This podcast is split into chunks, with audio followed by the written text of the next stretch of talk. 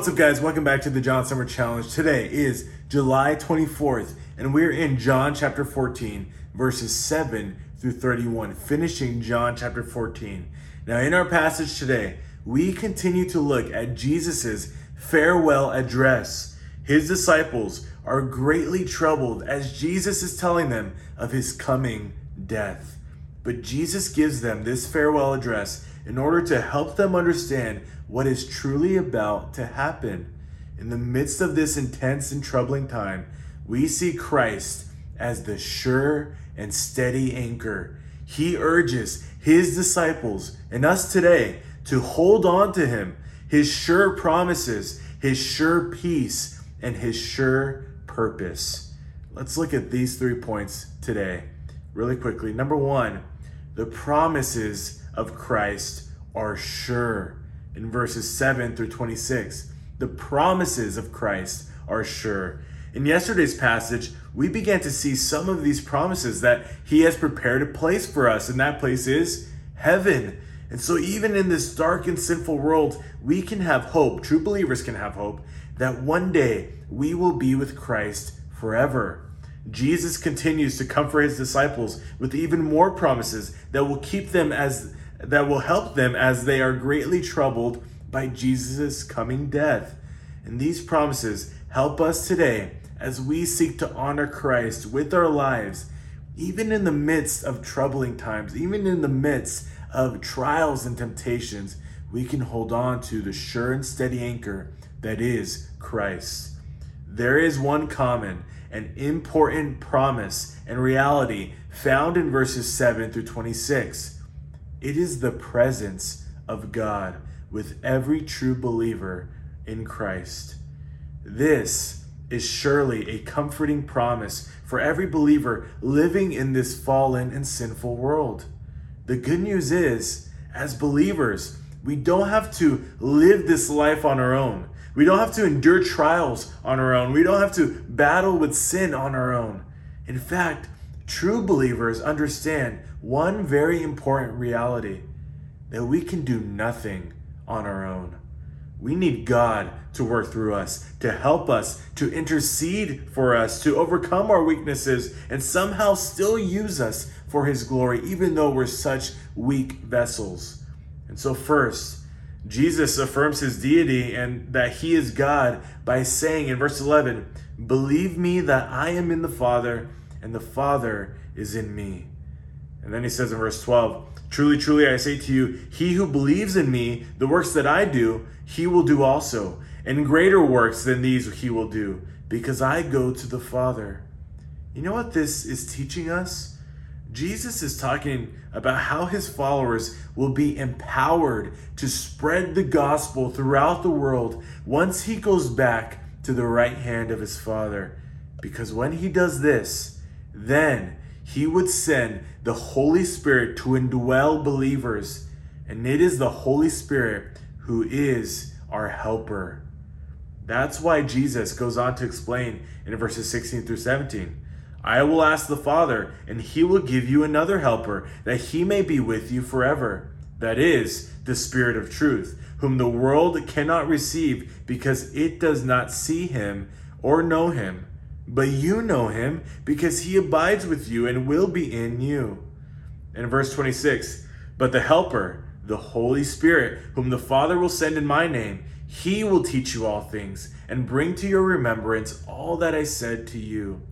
He's comforting his disciples and us today with this great promise. He's saying, Listen, I need to go, but it's okay because when I return to my Father, I will send the Holy Spirit to indwell you, and He will become your helper. The Spirit helps us to grow in Christ. He leads us through all circumstances, even through those dark and troubling times in life. If we would just humbly depend on Him and allow Him to work through us.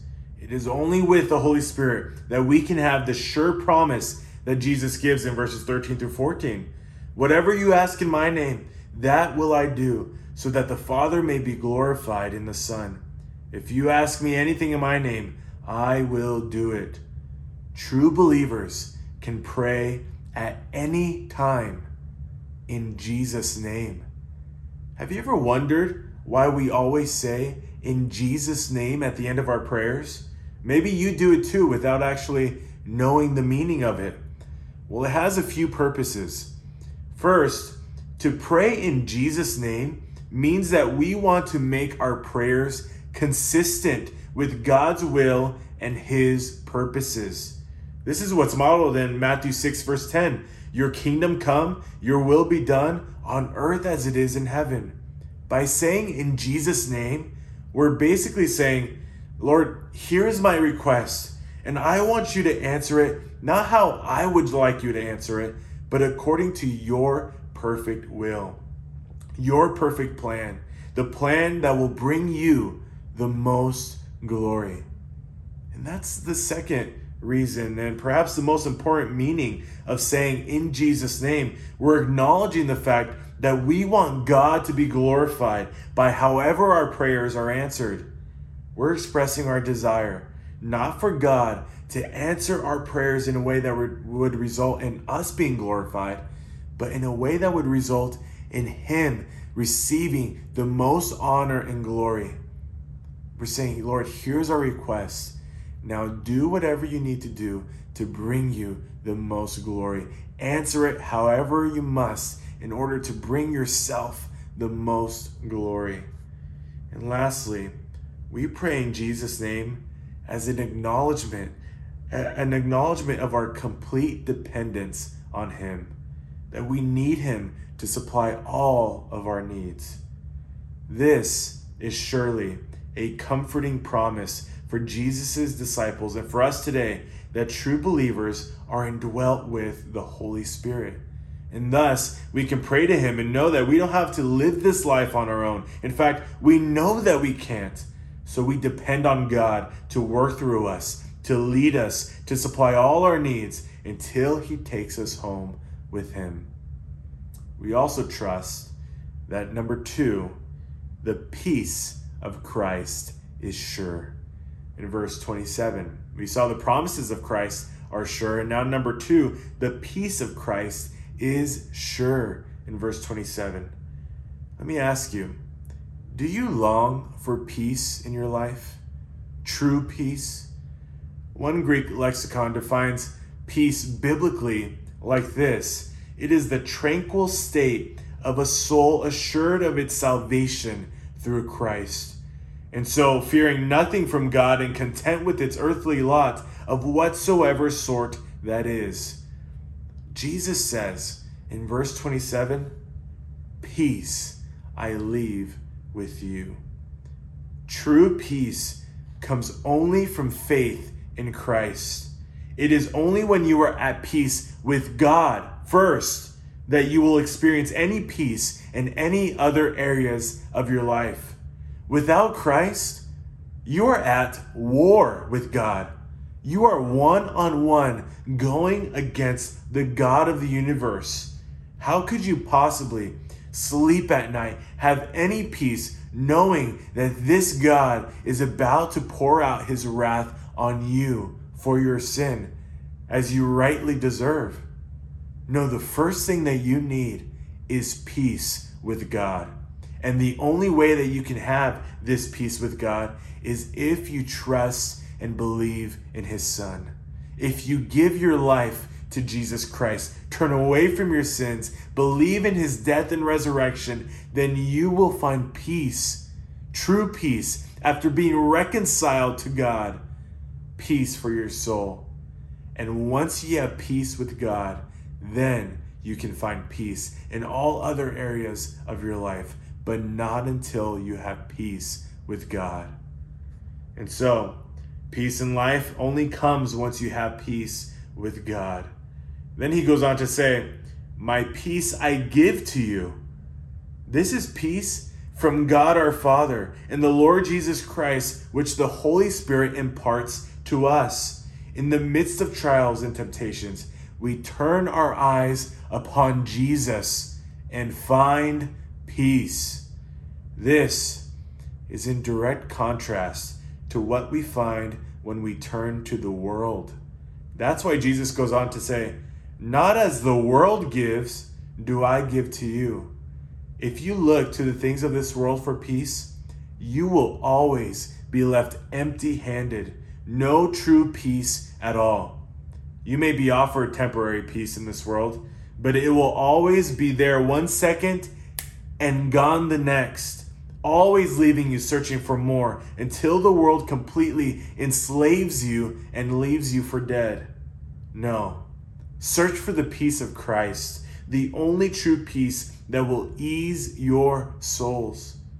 Jesus says, Do not let your heart be troubled, nor let it be fearful. Instead, pursue the peace of Christ. During your trials and temptations, look nowhere else. Run to the Prince of Peace by believing in the gospel of peace, and your soul will find rest. Lastly, number three, we've looked at the promise of peace, or the promise of Christ is sure, the peace of Christ is sure and now, number three, the purpose of Christ is sure. In verses 28 through 31. Now, surely the disciples, in their agony, are wondering, why? Why must you go, Jesus? What is the purpose? Why will Christ willingly die?